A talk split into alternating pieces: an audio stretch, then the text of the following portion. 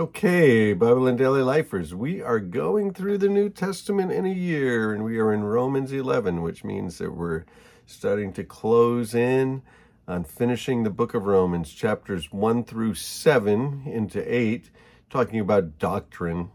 Doctrine is just those sort of essential teachings of the New Testament, those things that Christians believe universally across the board, across denominations. And that's that we are all sinners the notorious sinners, the self righteous, the religious. We're all sinners. None of us can do it. We need a Savior. That Savior is Jesus. Died on the cross for us, rose again, is coming back again, ascended into heaven, and uh, made us new creatures, gave us a new life, gave us eternal life, a new life and eternal life. So that's what happens 1 through 7. And then chapters 8 all the way to the end, to chapter 16, is mostly about how to live in this new life. But there's a parenthesis, chapters 9, 10, and 11, and it's all about Paul's people, Israel, who he wishes they would get saved because now he's out, he's the minister to the Gentiles, which means the non Jews. And a lot of them are coming to Christ, but he's not seeing his family, he's not seeing his friends, he's not seeing his nation. He's not seeing seeing those that he was brought up religiously coming to Christ in such huge numbers. And so he's talking about how he wishes they would be saved. And then he gives us some more insight into Israel and how are we supposed to think about Israel. Of course, the whole the Old Testament is the story of the nation of Israel. The story of the New Testament is the man that came out of Israel, the Savior, the Messiah, Jesus. So we pick up in chapter 11. So he says, I ask then, did God reject his people? Because now this thing's going to the Gentiles and not so many of the Jews, so is it a rejection of God's people? He said, by no means. He said, I'm an Israelite myself, so I'm proof positive that God is working among the Jewish people and saving Jewish people, because he was really quite the Jew of Jews, is what he called himself, an Israelite of an Israelite. I mean, he was he was there, he was in. He said, I'm an Israelite, a descendant of, of Abraham, of course, uh, the father of the nation, from the tribe of Benjamin. And he tells the very tribe that he's from. He said, God didn't reject his people who he foreknew. He, he knew these people. He called these people. He turned them into a nation. He gave them the word of God. The Messiah came through the family tree. He gave them the land. He gave them the promises, gave them the blessings, just like he said. Don't you know what scripture says about the in the passage about Elijah? How he appealed to God against Israel. And Lord, they have killed your prophets and they've torn down your altars. I'm the only one left and, and they're trying to kill me. Well, maybe Paul felt sometimes like he was the only one that was coming to Christ out of all of his family tree, out of all of Israel, but there were many, many of them. And of course, uh, Elijah here, when He's uh, fleeing, fleeing for his life because he did the Lord's will and now they're after him. And he's like, I'm the only one. There's no one left. Well, there's uh, many Jews coming to Christ, Paul many Jews. And I think the Lord is giving him that scripture to remember that he's not the only one, that there are many. And even though he wants them all to come to Christ, it's not that none are coming to Christ. Many Jewish people are coming to Christ in Paul's day. Many Jewish people are coming to Christ in our day. And what was God's answer to him, Elijah? He said, I reserve for myself 7,000 who have not bowed their knee to Baal so too, at the present time, there is a remnant chosen by grace. So in Paul's day, there were quite a few Jewish people who had surrendered to Christ, and in this day, there's quite a few who have surrendered to Christ. But there's a future for Israel, what we call national Israel, blood Israel, those people who are joined together by blood going all the way back to Abraham being the father of the nation, and them having that blood of Abraham in them even to this day. There's a future for them. And if by grace, and it can't be based on works, if it were by if it were, then grace would no longer be grace. And so God is calling them not because they're so good or because uh, they have Abraham as their father, but because of the grace of God. Uh, many people are coming to Christ, Jews and Gentiles alike, just because of God's grace. What then? What the people of Israel sought so earnestly, but they did not obtain, the elect among them did, but the others were hardened. So um, some received, but some were hardened in their hearts. some were hardened in their hearts. As it is written, God gave them a spirit of stupor. Their eyes couldn't see, their ears couldn't hear to this very day.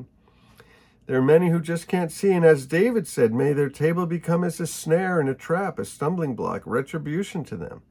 May their eyes be darkened so they can't see, and their backs bent forever. Well, what was keeping them? What was their religion? Their feeling that they could do it themselves, their pride. Well, it's the same thing that keeps everybody from Christ. Our pride, our arrogance, thinking that we can do it ourselves, you know, having a bad estimation of ourselves, thinking that we're better than we are, you know, thinking more highly of ourselves is how the how the Bible says it. Well, what it says, and again I ask, did they stumble as to fall beyond recovery? I guess there's it's just they're gone now, uh, no opportunity to come to Christ, no opportunity to be saved. He says, not at all. He says, rather, because of their transgression, because they didn't all believe in Jesus after the resurrection and his ascension into heaven, salvation has come to the Gentiles to make Israel envious. To make them envious, That, you know, the Gentiles are coming to God. But if their transgression, the Jews, means riches for the world, how much greater riches will their full inclusion bring? So he's bringing them in and will continue to bring them in. And there is a future for Israel. We're going to take a look at that in just a minute. He said, uh, he said, I'm talking to you Gentiles now. Inasmuch as I'm an apostle to the Gentiles, I take pride in my ministry and hope that I may somehow arouse my, uh, arouse my own people to envy and save some of them. That they'll see that, you know, this is for everyone, but, you know, get it. You know, the Gentiles are getting You need to get it. For if their rejection brought reconciliation to the world, what will their acceptance be but life from the dead? And so he goes on and he says in verse 22 Consider the kindness and the sternness of God, stern to those who fell, but kindness to you, provided you continue in his kindness. Otherwise, you'd be cut off. So let's jump so that we can finish this chapter to verse 25. He says, I don't want you to be ignorant of this mystery. There's um, a few things that the Apostle Paul says he doesn't want us to be ignorant. He says he doesn't want us to be ignorant about spiritual gifts.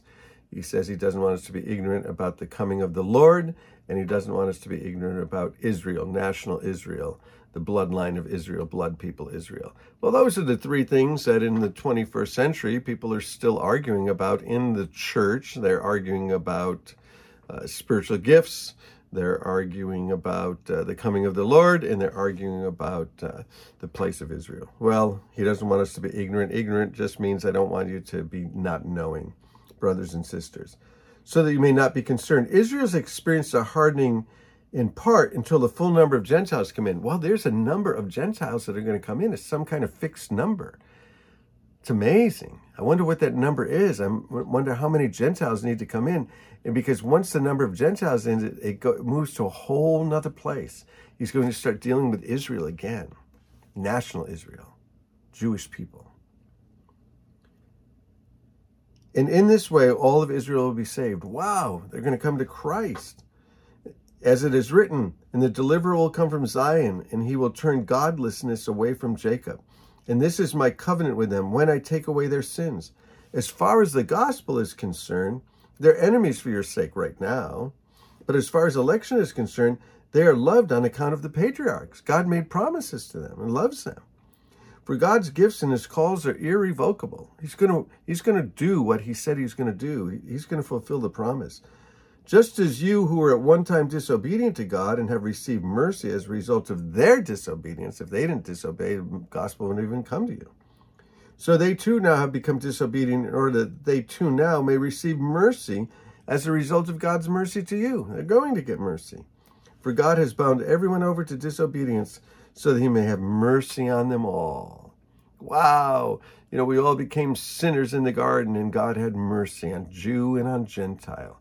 And Israel will be saved. God has not stopped working with national Israel, with the family of Abraham, with blood Israel. And then he ends it like this kind of just a prayer. Let's pray it together and receive it and say it to God. Oh, the depths and the riches of the wisdom and the knowledge of God. How unsearchable his judgments and his paths beyond tracing out. Who has known the mind of the Lord and who has been his counselor? Who has ever given to God that God should repay them? For from him and through him and for him are all things. To him be glory forever and ever. Amen.